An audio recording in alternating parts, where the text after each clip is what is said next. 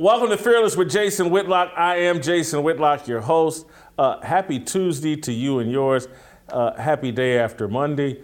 Uh, we have a great show planned for you as we do every day, but it's always special because I got someone, I got a couple people actually here in studio with me, but out here first, TJ Moe uh, is back in studio with us here in Nashville. Uh, looking forward to TJ uh, contributing throughout the, the show. Delano Squires is going to join us from uh, Washington, D.C. Uh, Maj Toure from Black Guns Matter, uh, the Second Amendment proponent, uh, he's in Buffalo, is going to join us via Skype. And Troy McSwain, Tailor to the Stars, my personal tailor. is the reason, you know, I used to dress very well before my suits and everything got too big for me. but he's here and he's going to help me at the end of the show with an approval rating on me and the new the new look me, the the guy that's growing, shrinking, growing, shrinking, growing. I put on weight last week, and it wasn't because I ate bad. Uh, anyway, Troy will be here at the end of the show, uh, but we're going to start uh, early this afternoon. Uh, our president, President Joe Biden, uh, let's go Brandon. He went out to Buffalo uh, and gave a short speech uh, about the Buffalo massacre. And you know, we want to spend some time today uh, reacting to that. That's why. Well, not, that's not why TJ's here, but that's why TJ's out here on set with me to help me uh, talk about that. And we'll also talk about it with Delano. And obviously, as I told you earlier, Maj is uh, actually in Buffalo, so I'm sure we'll cover that with him as well. But I, I want to give you just a, a couple little tastes of our uh, unity president, Joe Biden, uh, going out to Buffalo and just bringing America together. Uh, let, let, let's start. I think the, the, here's the first clip, and it was very early in his speech that caught my attention. Let's play that. What happened here is simple and straightforward terrorism. Terrorism. Domestic terrorism. Violence inflicted in the service of hate and the vicious thirst for power that defines one group of people being inherently inferior to any other group.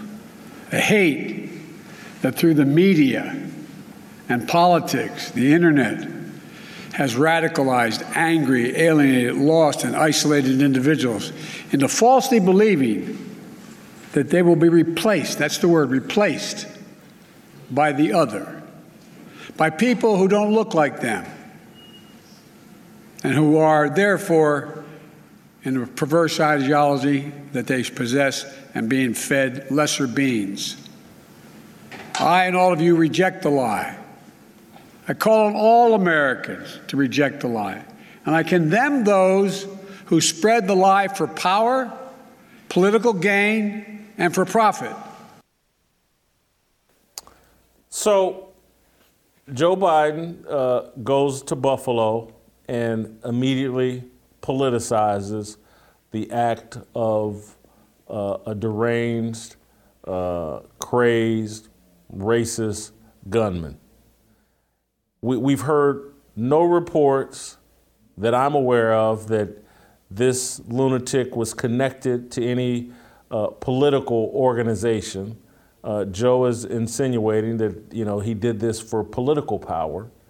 Uh, I just don't know if that's true. I think Joe is using this situation uh, for political power. Uh, I, I, think this whole replacement theory thing that we're saying is the great motivator of this shooter.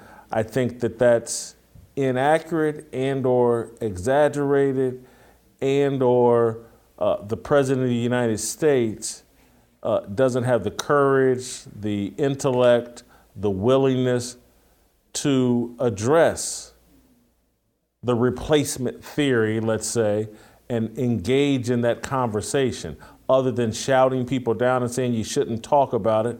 And as I, I talked about this yesterday, uh, as people have tried to blame Tucker Carlson and Fox News and conservatives for even addressing the issue of the replacement theory and, and I'm going to reiterate that again today. Uh, we should be talking about the replacement theory. It's a legitimate conversation. And it's not, this lunatic may be inspired by the racial angle as a, to that argument. That's not what I don't think is inspiring most people. There's a set of values and principles being replaced in America. And the Democrats believe, and perhaps rightfully so, and again, I, I want to put all issues on the table. They believe that they have brainwashed and convinced a significant number of black people to betray the Christian values that had defined us for a couple hundred years in this country. And they believe that black people, brown people, people of color will betray the values that made this country great. And so their argument is we've got black people on lock, they're with us, they will betray these values. And if we can just get more white people, Christian white people, out of the way who believe in biblical worldviews, biblical principles, believe in the founding of this country being biblically inspired, if we can get rid of more of those people and replace them with people we feel like we totally control, then we can uh, install Marxism, communism, socialism, and reshape this country and get it in line with a new world order led by China and the Chinese Communist Party. And so, the real argument, the real discussion that needs to be being had in a public, massive public way, led by our president, is black people, have we been so hoodwinked and brainwashed that we're just tools of the Democratic Party? And if they tell us, hey, we're all abandoning Christianity and our religious faith, and you ain't black unless you adopt these democratic principles. If you don't know that Joe Biden is your daddy, you ain't black. And so I'm sorry if in, in no what this lunatic did is a tragedy and a disgrace, and there's I, I don't know a human being that's not repulsed by it. But I'm gonna keep it all the way real. I'm concerned about the replacement theory. I'm concerned about the Democrats' ability to, to build a, a voting bloc of people who don't believe in a biblical worldview, who don't believe in the biblical founding of this country. I'm concerned about it. And I understand why other people are concerned about it. And I understand why some people see it as a racial issue because the Democrats have defined it as a racial issue. They write and talk all the time about this demographic change that's going to empower the Democratic Party. And it's because they're saying, like, Man, we got black people and brown people on lock. We will tell them what to think, and they will obey.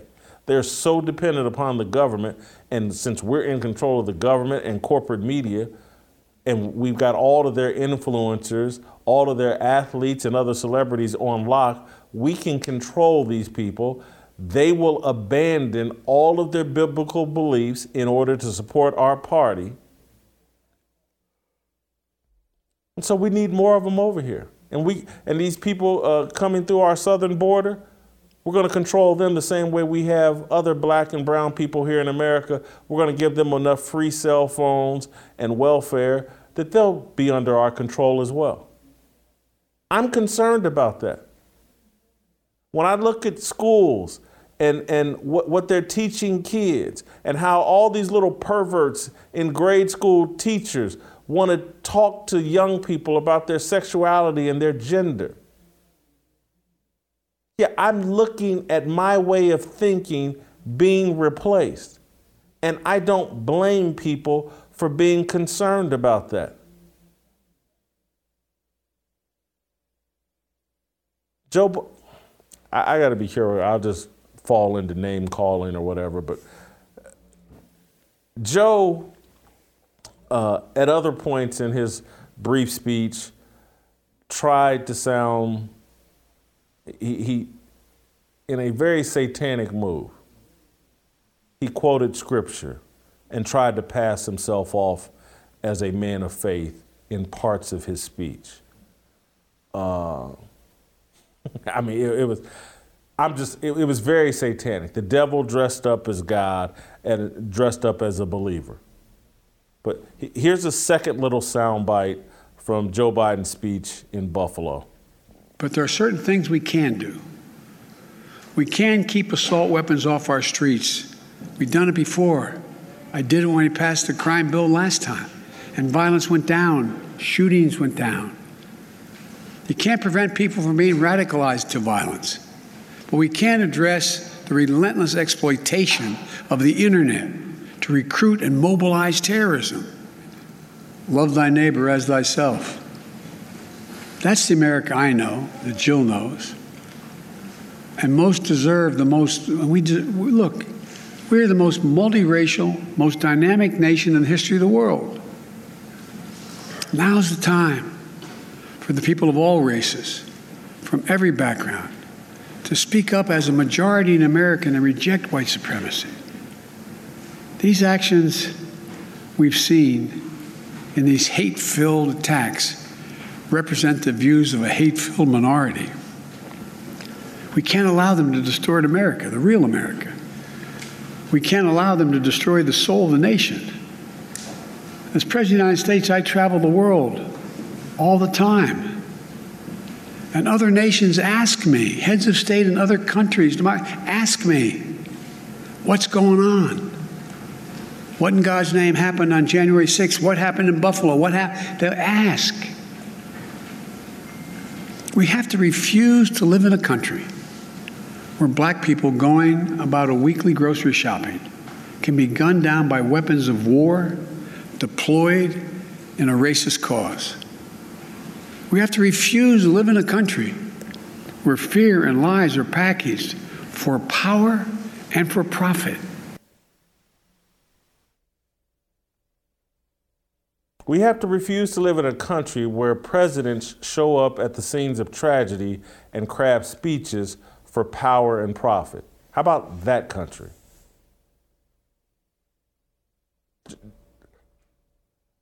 The, the obviously Joe Biden to me calculated and, and a bit transparent and honest. We can't live in a country where black people are gunned down uh, while doing their daily routine of getting groceries and be harmed by white supremacy. That's the America he wants to live in. And I get it. And that's a great goal. But what he's also saying, because, and it, look, what happened in Buffalo is a tragedy. But those tragedies are repeated nearly every day in black communities across the country. And it's fueled by a different kind of racism, black racism against other black people, but Joe Biden will say nothing about that. All the thousands of African Americans gunned down in black communities by other African Americans. Joe Biden doesn't care if we live in that America. He wants to deal with the aberrations, the Dylann Roofs, and whatever this guy, Payton, whatever, whatever this guy's name is. I'm not minimizing their behavior. It is tragic, unfortunate. It, it's, it, it is a form of terrorism. But this terrorism will go on in urban communities, major cities, tonight, tomorrow night, and the night after that, and Joe Biden will not say a word. He's fine living in that America. If a little boy gets shot in Chicago tonight or in Baltimore by a stray bullet from a gang, Joe Biden is going to sleep very, very well. There's no political power to be gained from going to Chicago or for going anywhere where black people are gunning each other down at a record clip. Ever since 2020 and we started the whole defund the police deal. And so Joe Biden lives in an America where the only thing heads of states from other countries ever ask him about January 6th and, and Buffalo. They didn't ask, they, not one head of state asked him about the summer of 2020 and riots and violence across this entire country over George Floyd. No one asked him a word about that. Buildings, cities, uh, businesses being looted and destroyed, policemen being shot dead in the streets. Yeah, only thing people ask about January 6th in Buffalo and tiki torches in Charlottesville, because he went there today as well. And it always leads back to, well, we can just get these assault weapons, we can just get these guns out of people's hands. If we can just tamp down and minimize the Second Amendment, it's all going to be better because once once we take away the Second Amendment or once we get these assault, uh, assault weapons and once we illegalize them, all, the criminals are just going to give up their guns, and it will be nothing but safe, safety and prosperity all over the country. I, I'm telling you, I, I started the process of following politics uh, more intensely. I did not have this kind of severe animus, disdain for the left the more I follow my, my disdain, my, my fear of the political left and just their, their satanic nature, their lying nature, the, the very things they accuse their opponents of doing, they're always doing. Joe Biden went to Buffalo to use this tragedy for political power. Didn't go to Waukesha. Guy ran out, killed six people, ran them over in cars, injured like 50, 60 more. Joe Biden nowhere to be seen. Didn't have a word. He's fine living in that America. I, I, I, I did not at all like his speech, uh, particularly, you know, what a, uh, what are we, two, three weeks after Joe Biden uh, basically su- supported abortion on demand, and he's a Catholic, claims to be, and now here two or three weeks later, this guy wants to quote scripture to us like he's a believer, like he believes in the sanctity of life.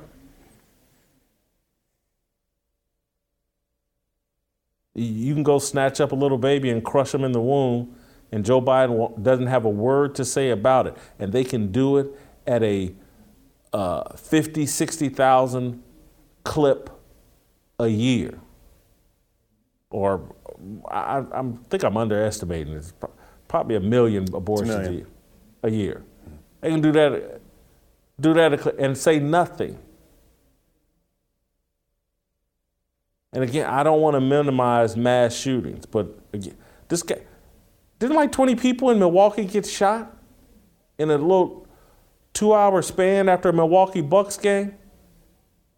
Not a word from Joe Biden. He's fine living in that America.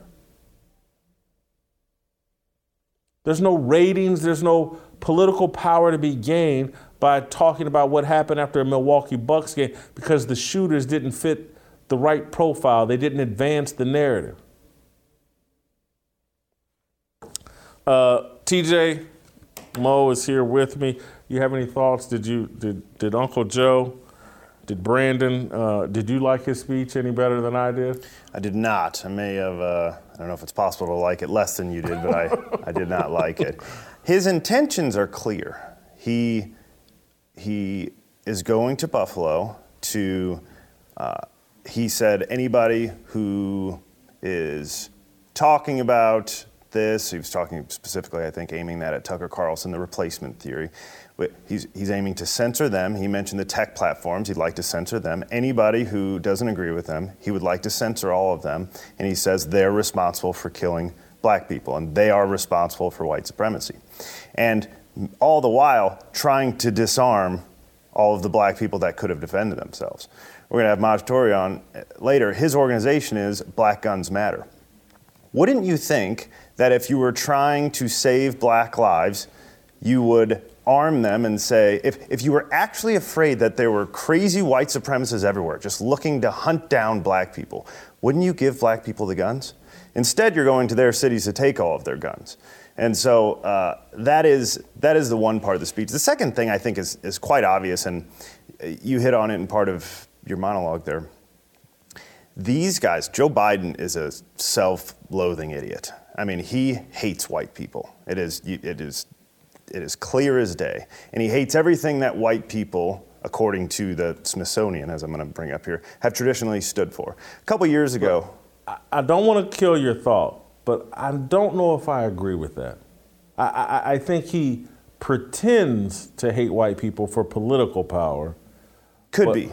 He, uh, let me finish my thought. Go ahead. He hates the idea of whiteness. And so the, the Smithsonian, this, is, this, this went around and made the rounds a couple years ago. The Smithsonian uh, in the National Museum of African American History and Culture has a section demonizing whiteness, okay? And what is actually in this section is one of the craziest things I've ever seen to be demonizing. Okay, they said th- these are the aspects and assumptions of whiteness and white culture. Uh, largely, they're, they're indicating they, we need to rid ourselves of these things. Rugged individualism. The individual is the primary unit, self reliance. Family structure, the nuclear family. Father, mother, two to three children is an ideal social unit. Objective and rational linear thinking cause and effect relationships. History, based on, you know, whatever, that doesn't matter as much. Uh, work ethic. Hard work is the key to success. Work hard before you play. Religion, Christianity is the norm. Uh, and, and, so on. So they go through, you know, competition. Uh, be number one. There is a winner loser dichotomy. Everything's action oriented. And so the idea is that all of these objectively good things are whiteness and we need to rid ourselves of them. Not the least of which, but they hit on page two, is Christianity. And so this, this is why I say he hates whiteness or white, what it stands for, because this is the stuff he's trying to get rid of. I, I, I don't think he's trying to get rid of it. And again, this, this, I'm not saying you're wrong. I'm just saying how it lands for me as a black person. He's not, that, that Smithsonian stuff and the left that's pushing that, they don't think that message lands with TJ Moe. They don't think it Christian Newland. They don't think that you guys will read that, hear that, and go, yeah, those are bad things. Mm-hmm. What they think is, and Joe Biden's made it very clear, when he made the big statement on the Breakfast Club, you ain't black if you don't support, support me. And so what he thinks is, and he's right because black people, a great many have been convinced. Anything that I do that isn't white is best for me. Mm. And so that's why Joe Biden and them are defining self responsibility, uh, work ethic, good grades, all the, they're defining those are white attributes because they know black people have been brainwashed into thinking that anything that we do that's anti-white is good. Mm. And and so again, it's a mind game. They, you know, on a different show I would call it a mind F mm. uh, that, that they're doing to black people. I don't think you're the target audience. I, I don't really know any white people that would read that and think, yeah, he's right about that. I do know some black people that will hear that and think, because again, I, I grew up and went to school when uh, you would get made fun of as a black person for making good grades by your black peers. You're trying to be white. That's cool. Why are you making good grades? You get laughed at and mocked. They, Joe Biden and these guys, again, we, this is like a, and I, I compared it, I think last week or what. This is the pimp game. And TJ, I know you, you're not from that world or know about that world. Unfortunately, I do. And it's we are the hoes, the streetwalkers of the Democratic Party, and they control us mentally with things like that. And and that's why so many black people think that if I'm doing something that agitates a Christian white person, I'm making progress. Yeah, I don't think we're disagreeing actually. Um, I know a ton of white liberals who have uh, some serious self loathing going on and buy into all this. And so I, I, actually do think they believe this, but it's out of guilt and it is out of reading history inappropriately. Let me ask you any of those white people that buy into that, are they married? Are they avoiding marriage? Are they having a bunch of illegitimate kids? Because, yeah, I think there's some white liberals that will say that and promote that, but they don't live it. It, totally true. So, yeah. so I guess what I'm saying is, is that th- there are people that will spout these ideas, and it, and, and it would lead to back what you're saying is this type of behavior leads to independence. If you can rid people of this behavior, and maybe it's it's not the white people you're ridding this, uh, the behavior of. Perhaps that's where where we're uh, disagreeing here. But I'm saying if they ultimately want to transform America into a Marxist government top-down controlled idea. They have to get rid of this, and they do it by labeling it whiteness. I think they believe they don't. They believe they've created the label of racism to be so powerful and petrifying that uh, they don't need a great number that they don't need to convince a bunch of people to buy into that. They just need them to be afraid of being called racist. Hmm. And so, again, it, it, it, it's I don't think they're selling that message, and I don't think the people that are selling that message believe it.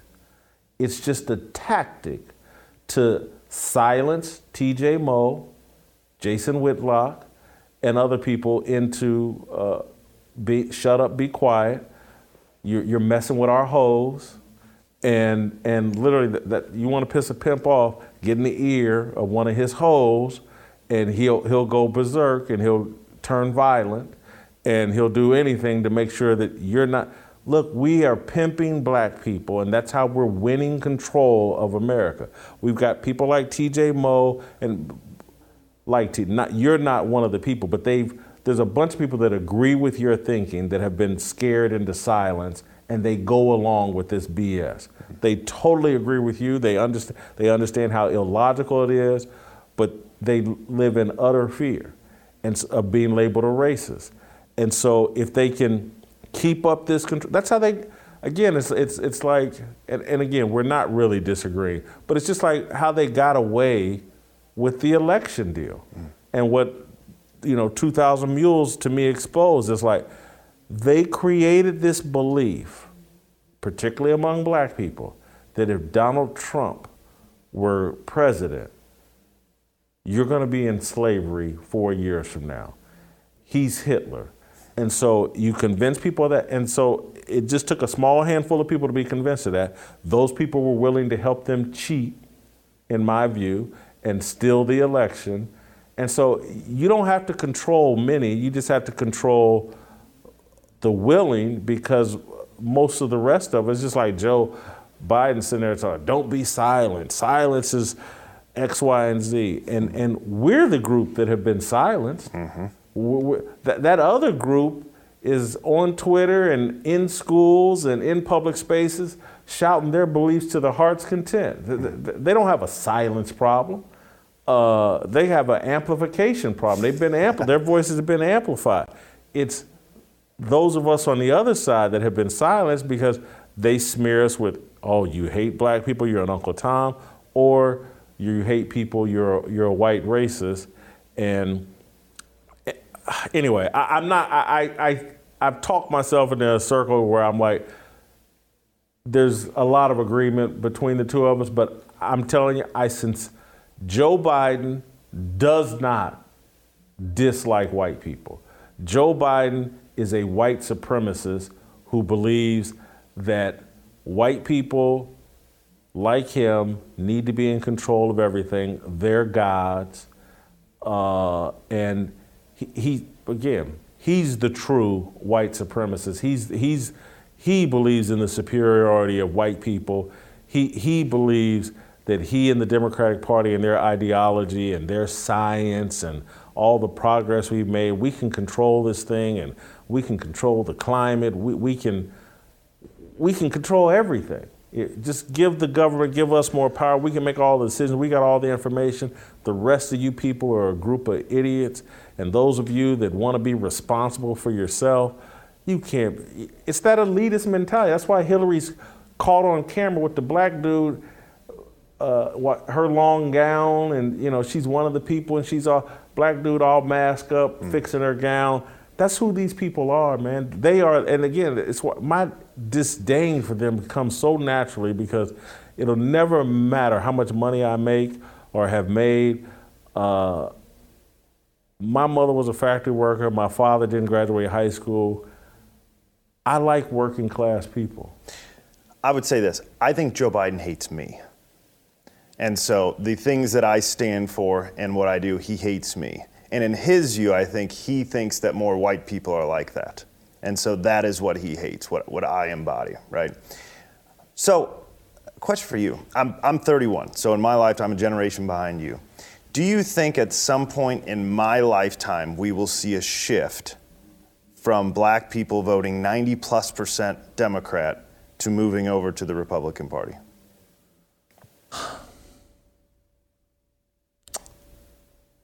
If it's going to happen, it will happen in the next decade. And I would say in the next, we'll see major signs of it.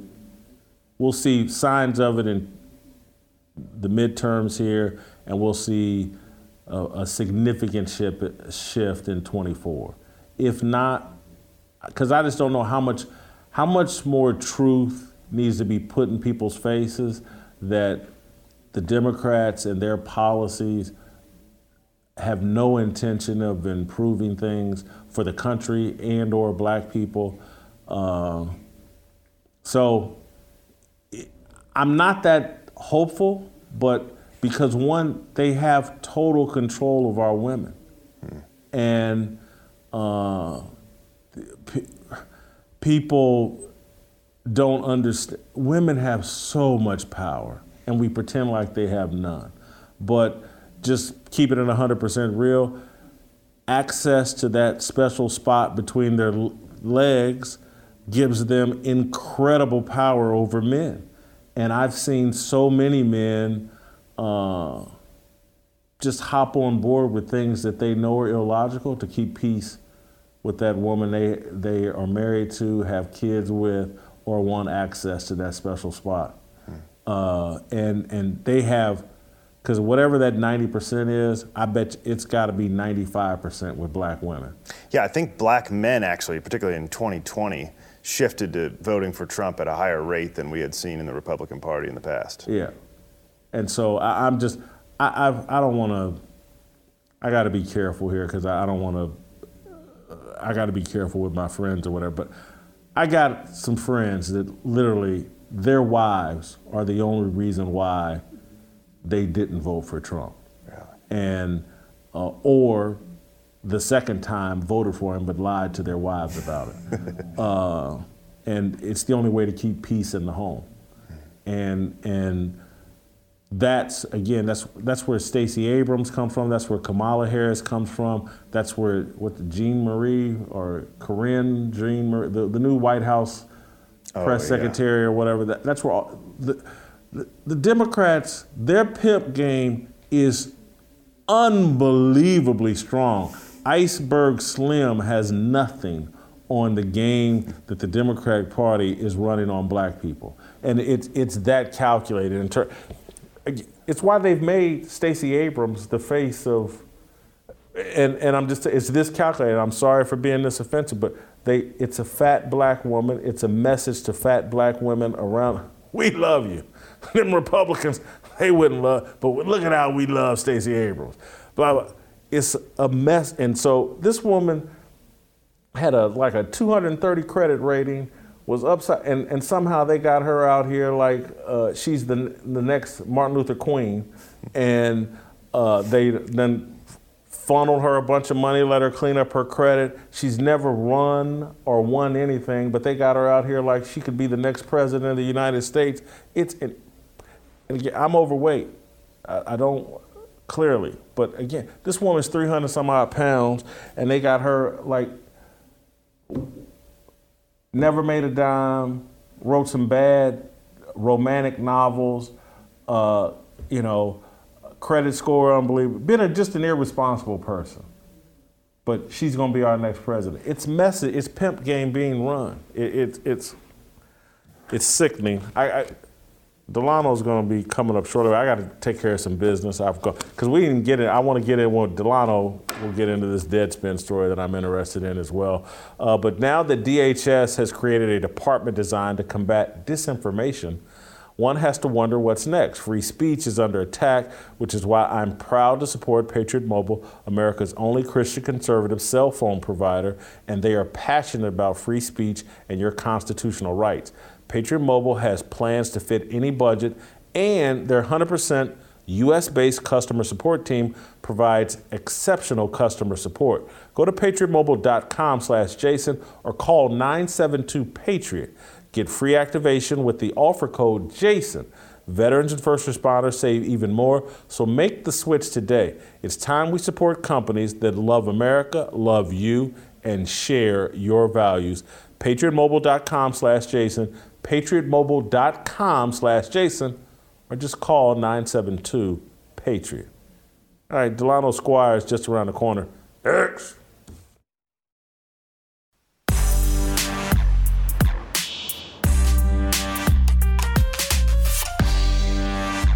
All right, welcome back.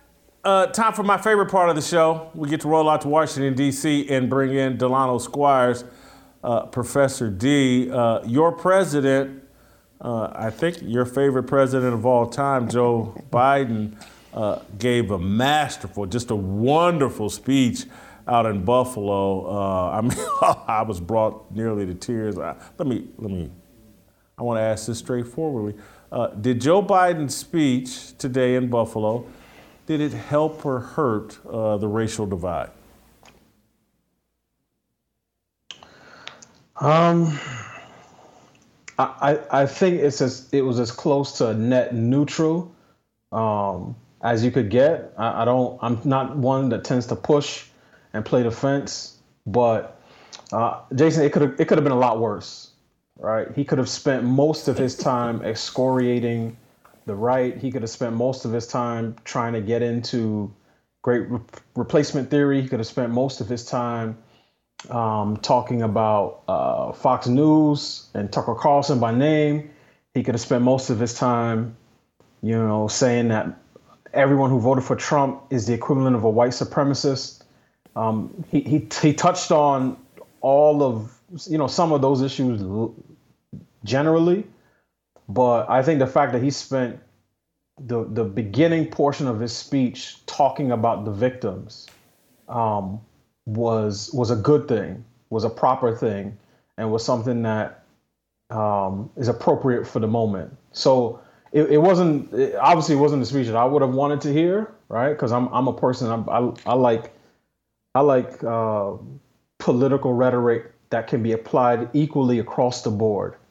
So when I so when I hear people say or or infer that these types of attacks, racist as it was, um, are are the number one threat to black lives across the country and black people can't go to the store without fear of being shot and so on and so on and so forth i know that these people are lying right i know that their their narrative is completely devoid of facts but but i don't i don't expect him to sort of tease that out in this moment but um but all those things being said um, it could have been worse uh, obviously i wish it would have been better so that's why i sort of end up somewhere in the middle you know, and I'm gonna bring TJ in to this part as well.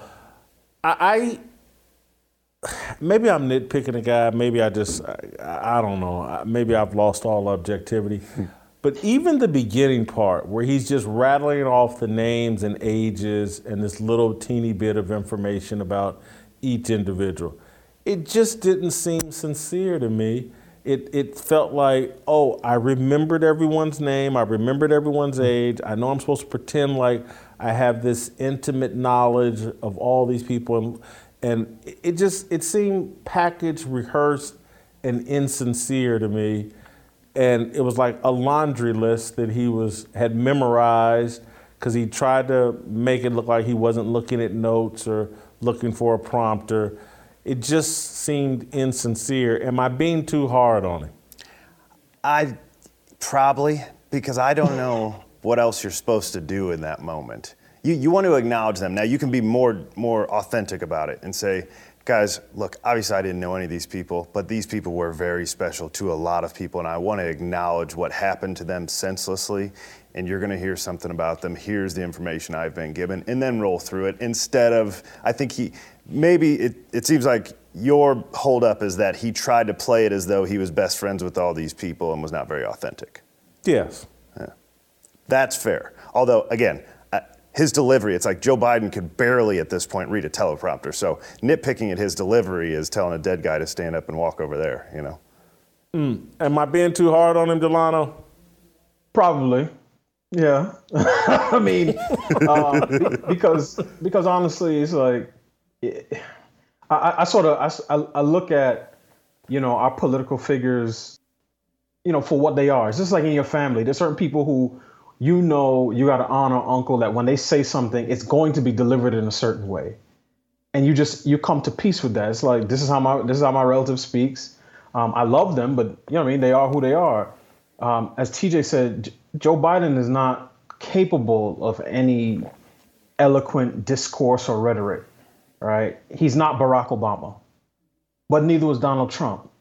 So when Trump, for instance, went to Puerto Rico after the the hurricane and he was doing jump shots with the with the toilet paper, you know, and people were, you know, um, criticizing him for it. I, I understood the criticism. I said, this is what Donald Trump does, expecting him to come out and be the warm uncle, the one who who says, I, I really, I, I, feel your pain. That's that's not gonna happen. So I just I, I take it for what it was. Um, as I said, the president could have spent his the first part of his speech doing something totally different. I mean, if if he did only one tenth of what the corporate press has been doing since Saturday, that speech would have had a totally different tone, and I think could have really done some major damage because he actually he didn't press into the even though he, he talked about you know white supremacy, white supremacist violence, he didn't press into it as as firmly today as he has in previous speeches, and and that was my fear that he was just going to uh, inflame the situation because I, I, think Jason, at the end of the day, all of us, and I truly mean all of us, m- myself included, um, when we're talking about race and culture and citizenship and nationality and immigration, all these big issues, th- there is a sense in which we we are playing with fire, so to speak, and that's why I think sobriety, carefulness, precision in the words that we use, the terms that we use, in the tone that we take is a is a good thing. Um, I know that sometimes on both left and right, those those things can, you know, it, it, it feels much it's more enjoyable to just go at people's necks. And and I'm not calling for people to to, you know, for censorship of political speech. But I also understand like words words matter, they have meaning.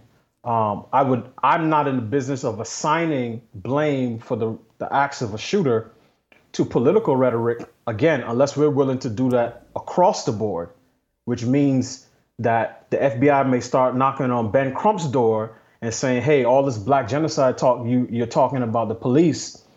We just had five officers that were shot, you know, in ambush, and we'd like to talk to you about the things that you've been saying and writing and, and so on and so forth. I'm, I'm not suggesting that, but but what I am saying is um, moments like these are a good time to reflect on who we are, where we are, where we're going as a country, because there there is a part of all of us across the board where when you hear these things, one of the first things that you think is, I wonder what color the shooter is. And then it's depending on who he is, how's this gonna get spun up? Right? Or same thing with the police shootings. it's like, okay, what, what color is the suspect? What what color is the cop? Now, the fact that you hear about it probably means it's a white cop and a black su- and a and a black victim, probably, because the other ones you don't even hear about. But I think there is a sense in which you know we should all just be a little bit more careful with with our rhetoric. The president, the president included. Well, speaking of being careful with the rhetoric, this somewhat this ties to the Buffalo deal, uh, mm-hmm. and it ties to the column you wrote uh, today. Uh, Deadspin wrote a column blasting white people for enjoying NBA playoffs after the Buffalo massacre. And I don't know if this is the dumbest thing I've ever read in my life. Uh, Carron J. Phillips has written a lot of really dumb things, but the fact that two NBA playoff games went on and and I think we got a graphic that shows that there were other sporting events that he he you know clearly didn't care about. I think there were 15 Major League Baseball games, uh, two NHL games, two MLS games. Uh, the NBA playoffs weren't the only thing going on, but they were the only league called out and the only fan base called out. And so there is, I think there was used to be the Buffalo Braves. There used to be an NBA team uh, from Buffalo that is no longer in existence. But basketball players were supposed to, or I'm sorry, white basketball fans were supposed to skip that game to think mm. about uh, what went on in Buffalo. I, I I have. I'm gonna stop. I'm gonna show a little discipline before I go further. But I, I'm eventually gonna say what I think in terms of just. We've so lowered discourse and yes. public platforms and who gets to write a column and who gets to be taken seriously. There is no standard anymore. Uh, this guy is a clear idiot, and there clearly are no editors, and there's just no standard. And this whole democratization of free speech or platforms, it hasn't been good. Mm. I'm just, it hasn't helped public discourse that any and everybody gets to say any and everything. And this is what I would call Exhibit A. Yeah, so so now I'm going to try to hold myself to what I said in the last segment, um, or two minutes ago, uh, because I, I, I, saw the the Carron um, Phillips. I was about to say Caron Butler. I, I saw the Carron Phillips piece um, I was as I was doing research yesterday, and then I realized that he he blocked me. I've never even interacted with the dude, um, and it's not the first you know piece of rubbish that I've seen him put out. He's he's actually quite quite prodigious in his production of garbage in that sense. Um, but I I think his mindset is is one of the big problems with our race discourse, right? So again, I, I want to separate this from the actual incident the shooting in Buffalo. So I'm not what nothing I say is is to take away from that particular incident.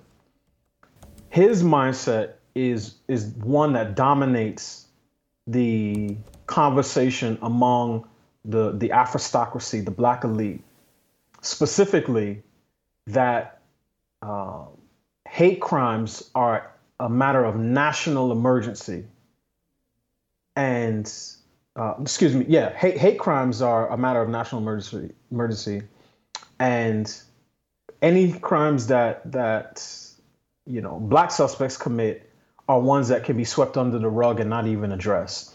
So in my piece, I actually talk about the fact that last week, I think it was last Friday, 21 people were shot in downtown Milwaukee in over the course of three separate shootings after the the playoff game, and this writer doesn't even see fit to mention it um, as it relates to the degree to which the Bucks were playing with a heavy heart on Sunday, right? Because you're talking about things that happened in their home city, and he doesn't even mention it because to to people like him, any one of these incidents, no matter how far it is from any given black community, is a reason that every black person in the country is in a state of mourning, is depressed, is anxious, and afraid to go out of the house and afraid to go to the grocery store and in effect, what people like him do is step over the, the, the dead bodies, sometimes literally, of black men, women, and children, most of whom are not involved in street life and who get cut down in drive-bys and and and you know the innocent victims of, of other types of shootings. And people like him don't even give those people a name. If, if i was to challenge the average listener to name one black person who's been killed by another black person who's not famous or tied to anybody famous over the last five years most people would find it difficult but any person who's been killed by the police or even any person who's been harassed by uh, I talk about the Amy Cooper situation a lot, you know, who's been harassed by a middle aged white lady in a parking lot or Central Park. That is a matter of national concern. So that, that is the, the sense in which he's writing. I saw a CNN contributor earlier today was saying the same thing. It's always, oh, us black people, we're in fear of our lives because of the extremely small number of these, you know, racist attacks, which again, tragic as they are, are not the reason that black people, as 13% of the population, make up almost half of the homicide victims.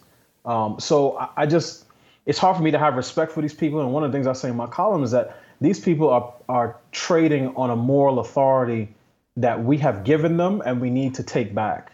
People like Carron Phillips, uh, Nia Malika Henderson, Jemele Hill, um, all the other pundits, politicians who who are like racial groundhogs. They put their head up one time a year to find one situation that that fits their narrative. These people have no moral authority whatsoever. If you say Black Lives Matter with your lips, but really believe that white perpetrators matter with your heart, you can't come and lecture me on on on on protecting black lives and and the threats to our lives. I'm not trying to hear from you. You can go and do something else with your with your day because I'm going to ignore you completely. So I I saw the Deadspin article. I'm not surprised by it. De- Deadspin is a trash heap. He fits right in, um, and I think you're right. People like him do hurt the discourse. TJ, did you watch any NBA basketball, or did you spend uh, Sunday morning the uh, tragedy in Buffalo?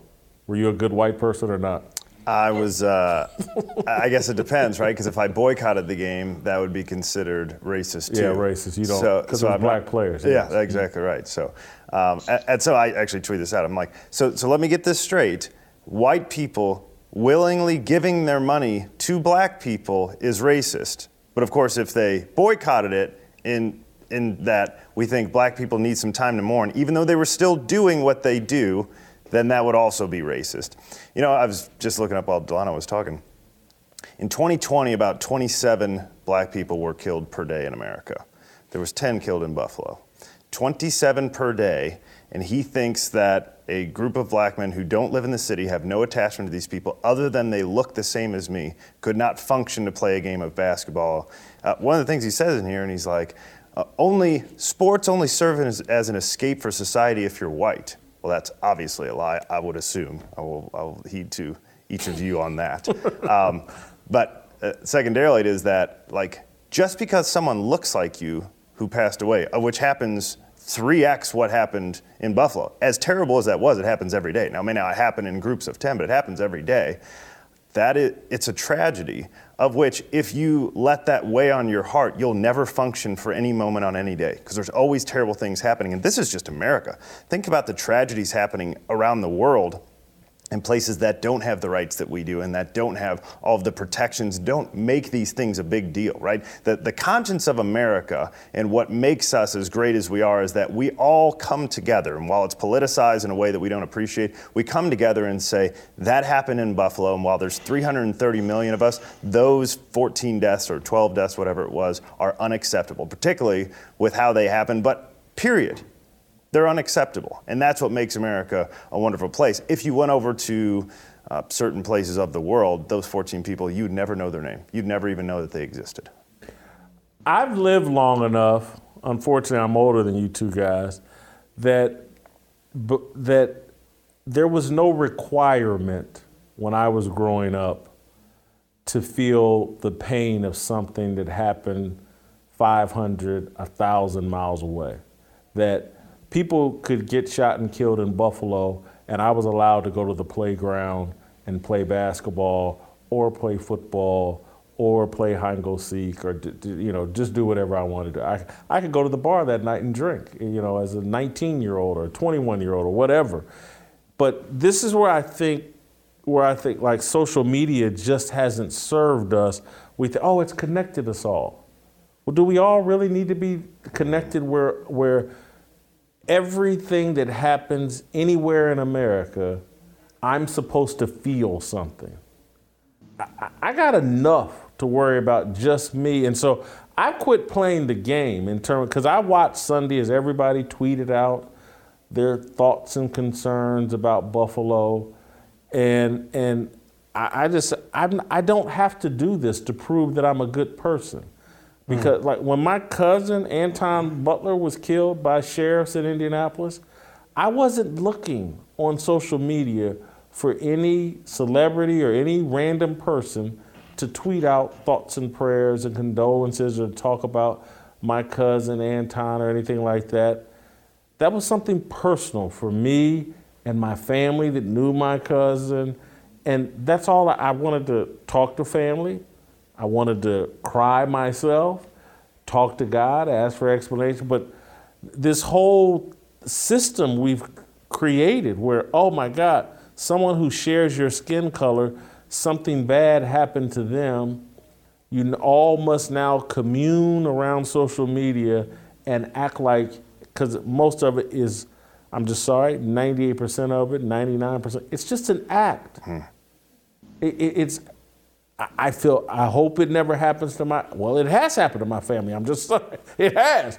I hope that those tragedies uh, don't visit other people, but I'm not going to sit up and pretend like my day was devastated on Sunday because something bad happened to 10 people in Buffalo who share my skin color. I watch those basketball games.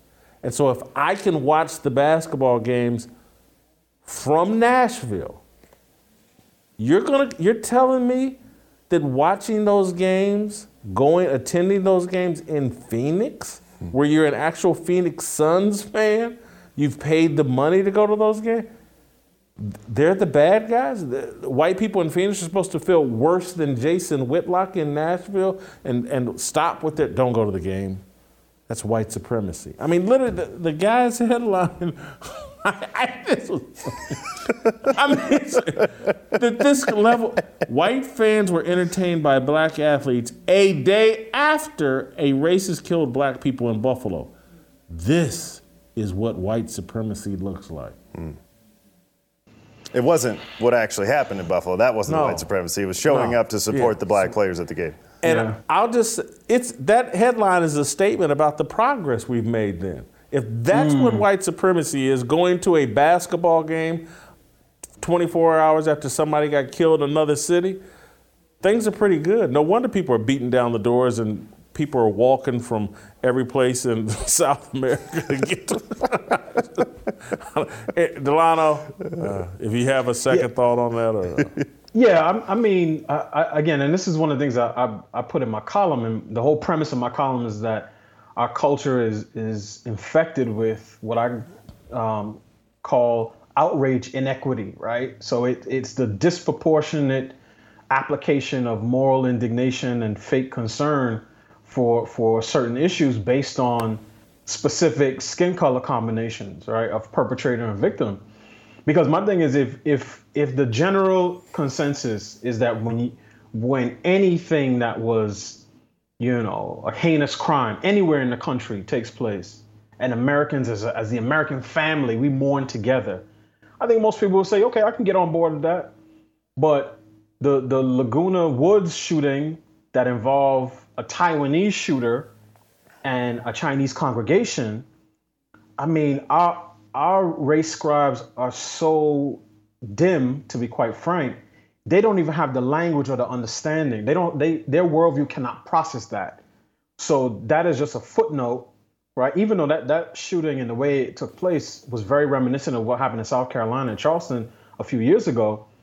Um, they don't have the language or the understanding to even process that. So it, it, would be different if if we if our outrage and our moral indignation was commensurate with these issues If if Waukesha prompted the panelists on CNN to have a reflective moment and to condemn, you know, the ideology of Darrell Brooks, then that'll be one thing. But what CNN did was they they wrote columns that said it was the SUV. So one of the things I argue for in the column is that we need to apply the same standards to all inanimate objects, regardless of who's wielding them, right? Because we we see that this is they are playing all of us. This is a game for them. These people don't care about. Well, let, let me.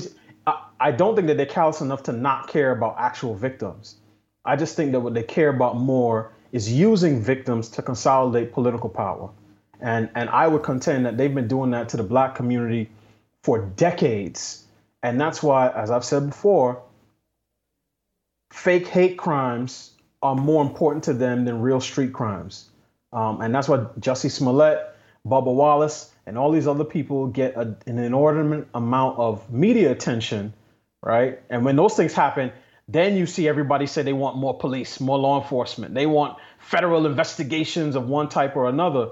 But when this stuff that happens in our own neighborhoods, and Jason, you've heard me talk about this. When when Trump said he was going to roll out Operation Legend and and take cr- federal crime fighting to nine cities, ATF, DOJ, FBI, and they arrested over close to 500 murder suspects. The Biden administration got rid of that within the first week of inauguration. Now you have some of the same black folk who cheered that, talking about well, we need legislation and anti-black uh, uh, hate crime executive orders. So the, the, these people, they their worldview does not allow them to apply one standard to these situations across the board, and that's why I said towards the end, it's like for me, I, I'm I'm I'm even more thankful to to be a believer because at the cross I see a leveling place, right? That that horizontal beam puts all of mankind on the same level as sinners, and that vertical beam is an indication that the only way to, to be reconciled with one another truly is to, is to be reconciled with God through Christ. So I'm I'm thankful for that today. And as and as I said, I mean these people they they, they think they have moral authority, but um, we should show them, and I hope that they see that they really don't. Lano, I gotta go. Great job as always. Thank uh, you guys. Let me take care of some business. Uh, have you been at a company with bad HR? Have you ever given employee feedback that made a clear difference? Have you ever wanted to implement a better company culture? The bad news is that one complaint against your company can turn your world upside down. The good news is Bambee is here to help small business owners implement good HR practices. Bambee is an HR platform built for businesses like yours, so you can automate the most important HR practices and get your own dedicated HR manager. First, Bambee's HR Autopilot automates your core policies, workplace training, and employee feedback. Then your dedicated HR manager will help you navigate the more complex parts of HR and guide you to compliance. Available by phone, email, or real time chat. An in house HR manager can cost up to $80,000 a year. But with Bambee, your dedicated HR manager starts at just $99 a month. No hidden fees, cancel anytime. You run your business, let Bambee run your HR. Go to Bambee.com slash fearless right now for your free HR audit. That's Bambee spelled B-A-M-B-E-E dot com slash fearless. Bambee.com slash fearless. All right, stick around. Maj Toure live in Buffalo. Next. Welcome back. All right, uh, we're going to roll out to Buffalo and bring in Maj Toure from Black Guns Matter. Uh, Maj has a great social media feed uh, that I follow over Twitter for quite some time. Uh, he's a strong proponent of the Second Amendment and he's been trying to explain uh, to black Americans and just Americans in general why the Second Amendment and why our gun rights are so important. So it's not a surprise to me that uh, Maj hopped on a plane, hopped in a hoopty, or hopped on something, a bus, a bike, something, and went to Buffalo. Uh, Maj, uh, welcome to Fearless. Thanks for uh, taking the time. Uh, and, and we'll start there what made you say, "Hey, I gotta I gotta get to Buffalo"? We knew first. Thanks for having me tremendously, man. Um, it's, it's much uh, uh appreciated. First, we knew it was to be more the same. Um, when as soon as we heard it went down, uh, this this weirdo kid doing what he did, and then me downloading the actual his so-called manifesto. Uh, um, I, I knew it was just a matter of time before you know Democrats would show up and come to find out Joe Biden is, is here or was just here with more of the same. So instead of gaslighting our people and going into, yo, we should get more guns off the street, never mind the fact that New York already has a bunch of gun control laws that don't work. We just wanted to make ourselves, uh, uh, you know, uh, of service to the community. We just were literally there. Um, we pulled out. We're gonna go back in about uh, a ha- hour or two and uh, just make ourselves available to the people so they can learn basic firearm handling, safe storage, and how to personally defend themselves, other than just talking in thoughts and prayers. Maj, I hear you. You're using the word "we," and and I think you started out kind of like as a one-man show, but you've built up an organization and a constituency constituency that goes out and helps you promote this. Yeah, we we have a, a few, you know, a small uh, group of folks that are actually committed. Now we have instructors and trainers all over the country. When we've been traveling from LA, Vegas, pretty much we've been to almost every state in America, but we try to focus on the cities that have the most uh, restrictive rights in regards to uh, the human right to self-defense. But we have trainers everywhere. In regards to the people that are on the ground, you know, helping us at the Solutionary Center in Philadelphia, that's a small cadre, you know, a little motley crew, but we still get the job done. And that just exposes the fact that you don't need a million dollars a week. You don't need a bunch of uh, uh, uh, people arguing. You, you know, sometimes there's too many chefs in the kitchen. So my team executes, and the trainers what we do, how we've been successful. When we go to a city, a Chicago, we link up with fire instructors, ranges, RSOs, and things in that city. And the people that we get to come there, beginners, they're able to generate business for those trainers that give them that voluntary class initially. So it's this, it's a it's a tight knit group of folks that have the goal in mind of exposing uh, the racist roots of gun control, like actual racism, not just you disagree with me, so you're racist, racism, but like actual, we, you black people shouldn't have guns. And doing that and seeing how that translates into a lot of democratic policies, even though they may not be calling it the same thing now, the outcome is the same. So that's a part of it, as well as uh, just teaching the people in the community to have, you know, that want to be able to protect themselves, a basic understanding of firearms, whether that's handguns or long guns.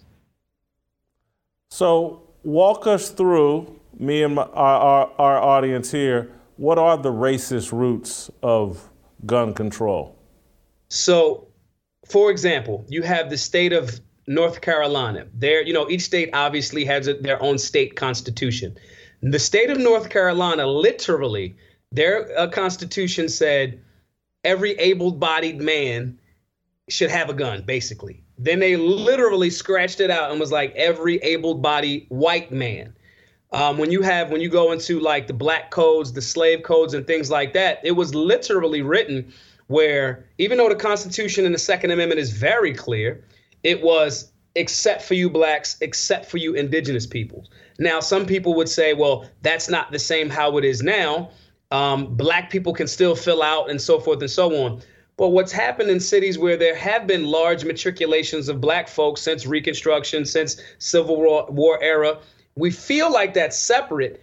The branding has just been changed. So when you go when you go to a state like california when you had the black panthers saying we want to defend our communities from actual violence not just bad guys that want to be justified but actual violence by police then you had people come in and say, "Now we're going to change these rules." When you have cities like Chicago, where you know Otis McDonald said, "Hey, why do you want not want black people to have Saturday night Saturday night specials, inexpensive firearms to protect ourselves from criminals? Why are you outlawing that?" And that had to be overturned as well.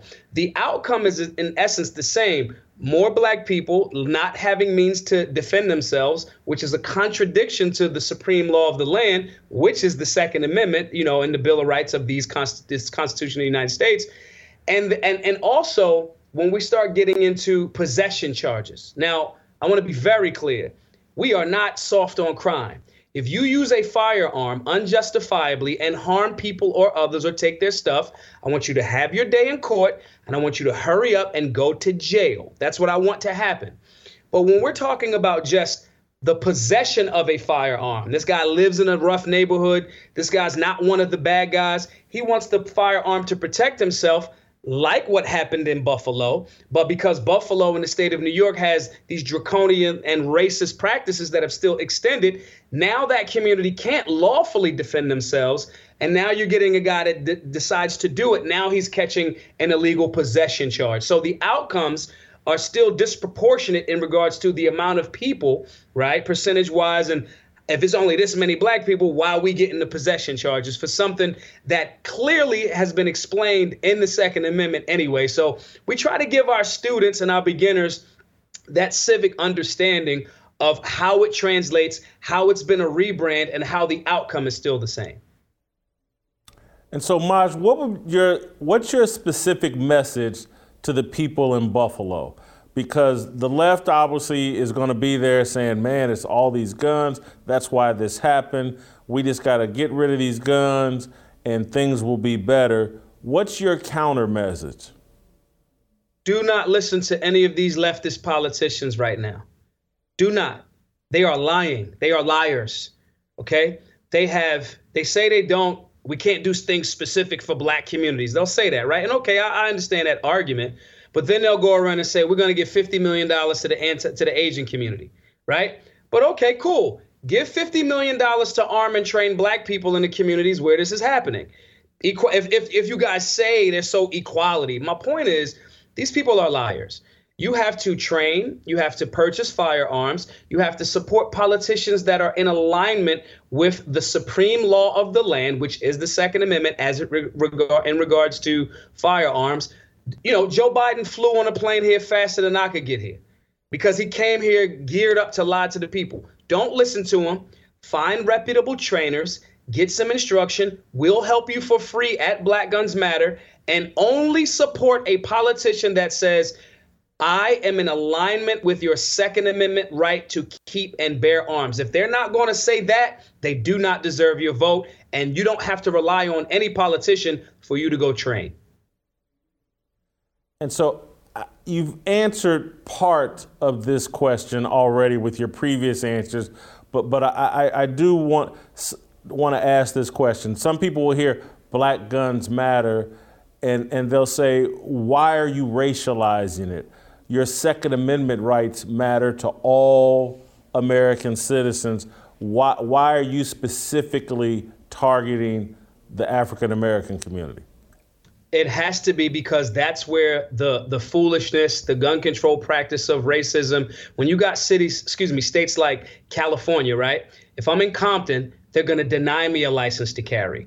If I live in uh, Orange County, Beverly Hills, you know, those types of places where there's very few black people, they have an over 80% admission rate. So you apply for your license to carry, even though it's the same state, and there's more black and brown people in this one spot that's and they those people that have more crime, more restrictions on their right to keep and bear arms, those people that are hamstringed by the state happen to be su- surrounded by black folks. So it's not that we're saying it to the exclusion of other people. We're saying this is where this policy has failed America.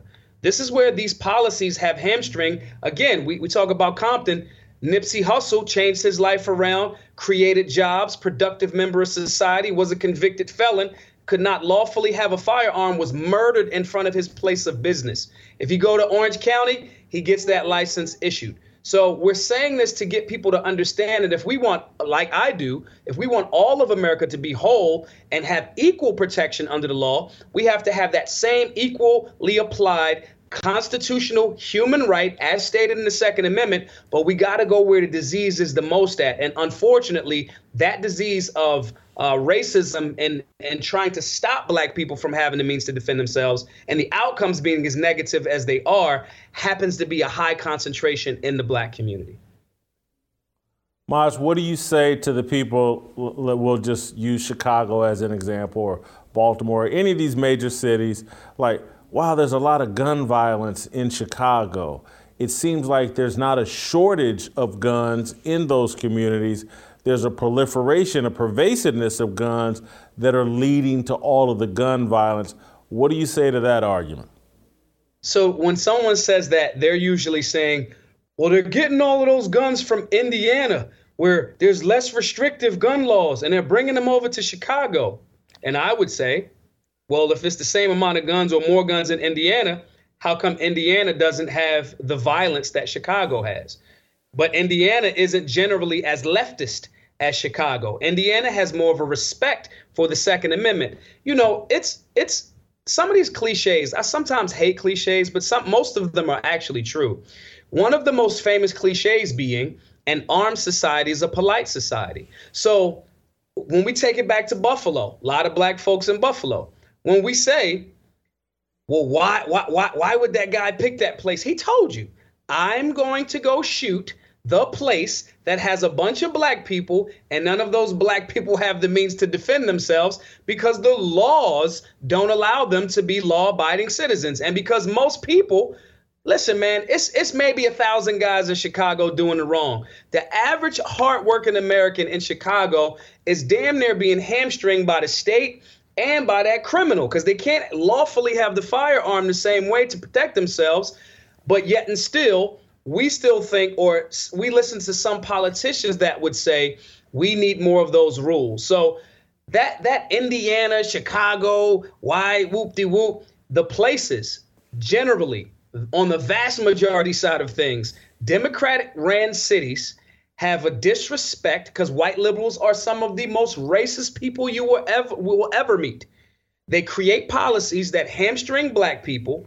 The bad guys that also happen to be black that don't follow the rules know that you don't have the means to defend yourself and they keep doing the bad thing, then you get a Democratic guy that's uh, light on crime like Krasner in the Philadelphia, the lefty city that I live in, that's going to let these guys right back out again. So it's the revolving cycle of Democratic policies, and it's not, and it's them blaming the firearm, but it's not the firearm, it's the policy. Because if it was just the firearms, Indiana would have the same amount of violence that Chicago does, and it doesn't. You know, it, it's funny. I've lived a lot of different places. I, have lived here in Nashville the last two years, and down here in the South, in Tennessee or whatever, people carry. And it does create a bit of a different atmosphere. I, I think people like, and again, I don't have the stats, but this is just the way I feel living down here. There's less road rage. I, am mm-hmm. less likely to get upset with somebody because that dude might be carrying. And so let me de escalate and just, you know, politely honk my horn and move on. I'm not giving nobody the finger. I'm not flipping anybody, you know, I'm not cursing at anybody because you do know down here. No, people carry down here. I, a very good friend of mine here uh, was at 2, 3 a.m. at a convenience store. Guy tried to shoot him and ended up getting shot himself because, because it, it's just a different. I lived in California the 10 previous years where the gun laws are more restrictive. And, and I think, and again, you know, LA is plagued by violent crime. So I get, and I used to not, I used to be an anti-Second Amendment person, and I, I, mm. wrote about it, talked about it for a long time. I didn't understand.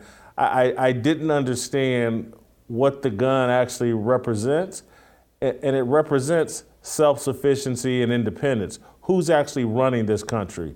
The individuals or the government? And it took me a long time to figure that out, but I've certainly figured it out.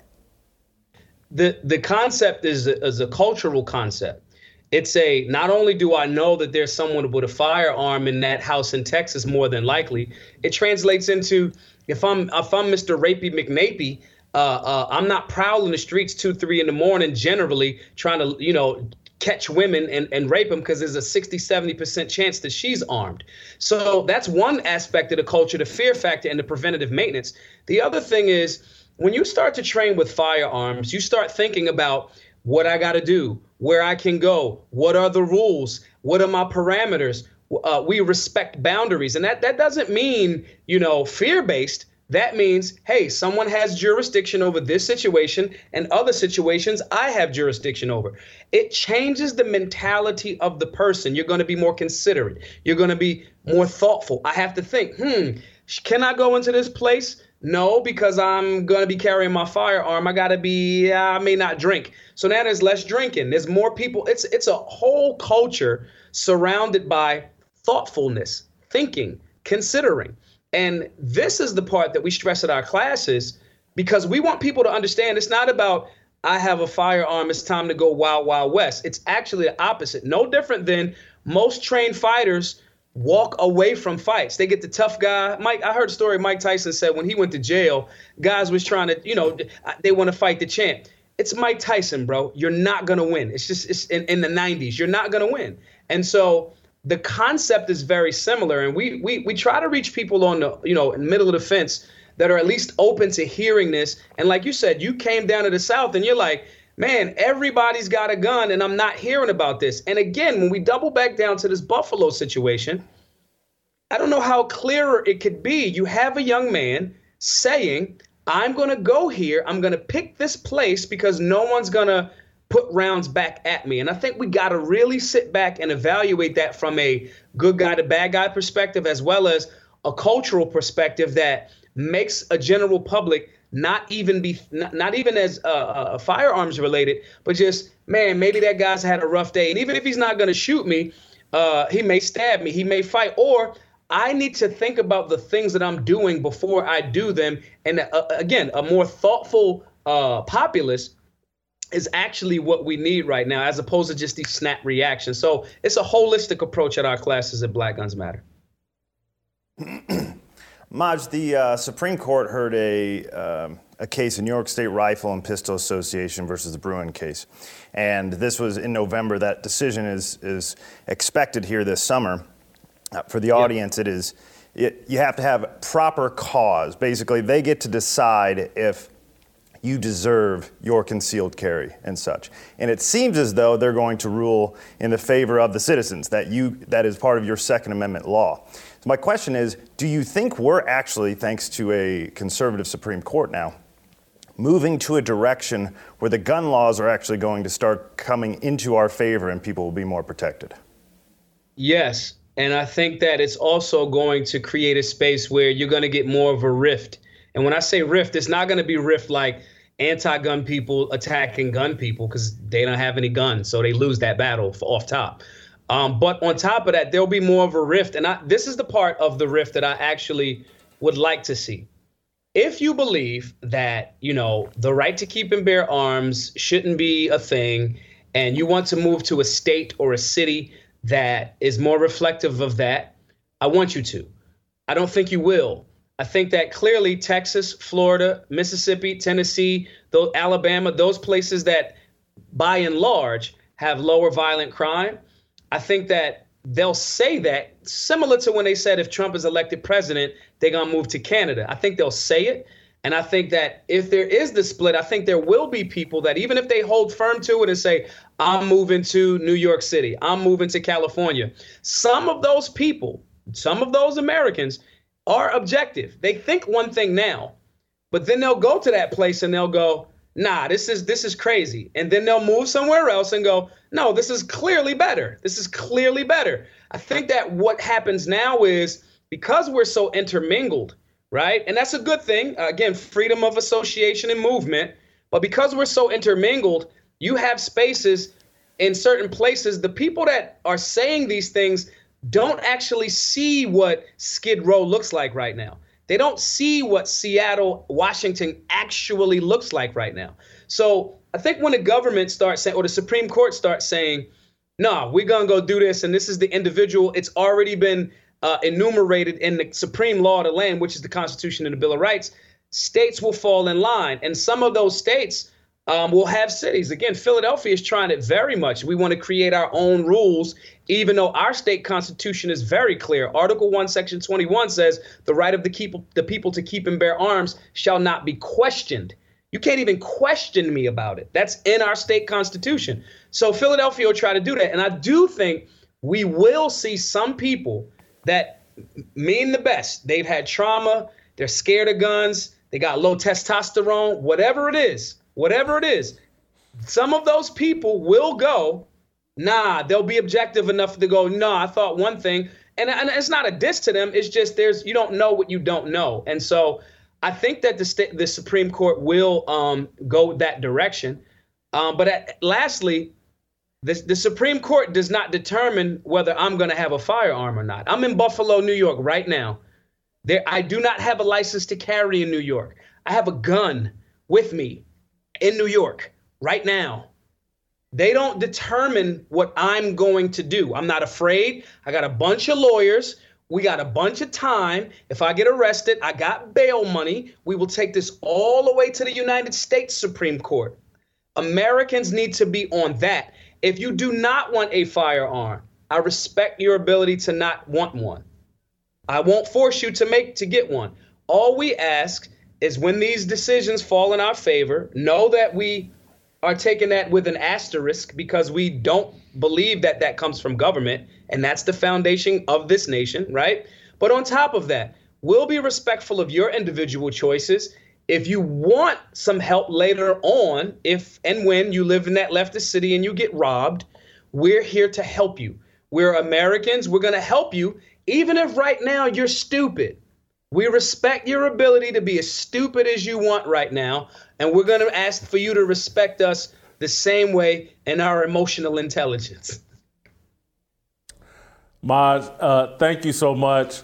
I, I think one of the things that you're basically explaining is that there's a responsibility that goes along with owning a gun. And it puts you in a mindset of being responsible. And so when I was listening to you talk earlier about uh, like, hey, this is how I think because I have a gun. Hey, I better not drink too much. I better be careful here. It's like having a kid and knowing, you know what, I got to be home at such and such. I got to feed my kid. I got to make sure he does his homework. Blah blah blah. And and uh, what you're talking about is the left denying black people and people responsibility and getting into a responsible mindset and thinking and acting responsibly. They want to take all the responsibility away from you. No, we're going to be responsible for you. That's no way to live. You can never be the best you. Maj, thank you so much for the time.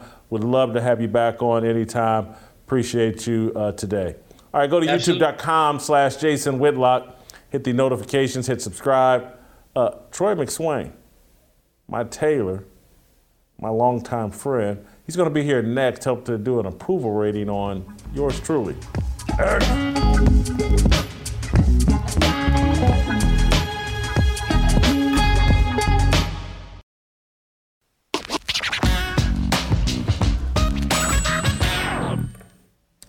All right, welcome back.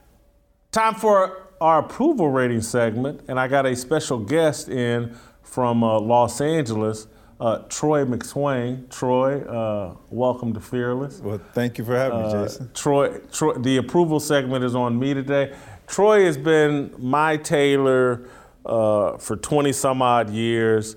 We met years ago through Derrick Thomas, the Chiefs' all-time great linebacker. Troy used to make clothes for Derrick Thomas, but Troy's made clothes for everybody, from Mike Tyson to Johnnie Cochran to Jason Whitlock to who you know Names people that I like can't. Kobe. Yeah, Co- yeah, Yeah, Kobe. any and everybody. Uh, and so Troy, I had Troy come to town because you guys know I've been on this weight loss journey, and none of my clothes fit me anymore. Everything's too big for me, and so and I think I've shown some pictures, I believe, on Instagram and on Twitter showing my weight loss transformation, and I need new clothes. Yes, yes. So, So- but I'm glad to be here. But you should have had me on the show earlier. I could have talked about the gun control, especially in California. I've been robbed at gunpoint. I got my CCW. I know how hard it was. I couldn't get a C- CCW, what's concealed that? weapon permit. Oh, okay. So I couldn't get one in Los Angeles. When I moved to the suburbs, the San Bernardino County gave me one. Oh, So now, I but I can carry anywhere in California. So I'm I'm happy. I feel safe. that that sounds similar to what Maj was talking That's about in certain. When when I was watching from backstage, I was sitting there like, wow, I should have been out there giving my two cent worth in because I went through it. You know. Yeah. It's, So- a, it's a rough situation living in, in the Wild Wild West. Yeah, yeah, it and and I lived out there for ten years. My My part of the Wild Wild West wasn't that wild though. Well, that's because back then you was Hollywood, Vegas, Jason. I did live downtown though. I lived Oh, down. I lived right downtown for you know two or three years. Uh, but anyway, uh, we're doing an approval rating on me, uh, and I thought Troy would be the perfect person to do it because Troy, you got to make me some new clothes. Oh, yeah. Uh, but the, the issue is I'm not done yet. I'm still. I got. I'm gonna drop about 50 more. Right. Well, that's why we just make a couple outfits just so you're dressed right. Because, dude, uh, your uh, performance rating as far as the way you look, you're very sloppy. From for my, you can't rep- You're not representing your boy right. You know, wearing these oversized clothes, just Well, not doing it right. Well, uh, we'll, we'll we'll put some work in on that. But anyway, let's get to the approval. We're doing an approval rating on me. Uh, Troy's going to be the uh, expert here Right. uh, on my approval rating. Uh, so, uh, job performance, uh, Troy. I hope uh, well you, know, you got no. Com- Look, I go first, Troy. Oh, it is my show. But Job performance. I, I'm a, I, I'm not going to give myself a perfect score. Oh, because no, I always got to live a, li- a little work out there. But you know, everything's on a scale of zero to 25, so I'll give myself a 24. I'm about as close to perfection as you can get. you can't even say it with a straight face. I did. you laughed. You chuckled at the end of that 24. I laughed because you were going to laugh. I Go give ahead. you I give you a 20. And I give you a 20 because and the reason why I wouldn't give you a 24 cuz your show is very one-sided. If Jason doesn't believe in it, Jason ain't talking about it. Well, it's not called Fearless with Troy McSwain. no, but still, People are here to hear my point of view, Troy. right, but but I end up defending one thing I got to say is my friends, whenever I mention that you're my friend, the first thing they say is, I hate his ass. and I'm like, why? I said, that's my boy. What, what? And I'm always defending you. And it's because you're very one-sided. You don't really have your. You never say the other side of the matter. Like you, I, I sit, sat here and listened to you just dog Biden all day today. But to If me, there's another side to it, he's doing a good job. no. I'm just saying. Keep talking, Christian. I want you to do me a favor though. Come on set, C- Christian. Come on set. Keep talking, Troy. Oh. I want you to grab. Uh, there's a. I want you to come up, Christian. Hey, you're not. You're, you're, I need you to grab that Bible because I, I want. I want uh, Troy. All I'm saying You is saying that I'm one to sided. me, Trump. Yeah. Let me. Nor so are you let okay? Let me ask you a question. Are you thinking that that Trump was, Trump was financially better? He was a businessman. He ran the country better. But and I agree with what you were saying about Biden. But you just totally bashed him. Well, again, Trump isn't the president right now. So when I talk about Joe Biden, I don't have to talk about Trump. Trump's not president. Right. I'm just giving my thoughts on Joe Biden. But everybody that says that I'm one sided, again, my one side is founded in this. Okay. And so my whole worldview basically, and again, and Troy, you know me better than probably anybody that's been on this show, is like, I have not always lived up to these oh, standards. Oh no, you haven't. hey, you're lucky your hand don't catch on fire touching it right now. I haven't always lived up to these standards. But this is in control of my worldview. Even Las Vegas Jason Whitlock. Yeah, see, that's Jason Whitlock 1.0. Jason Whitlock 2.0 is different.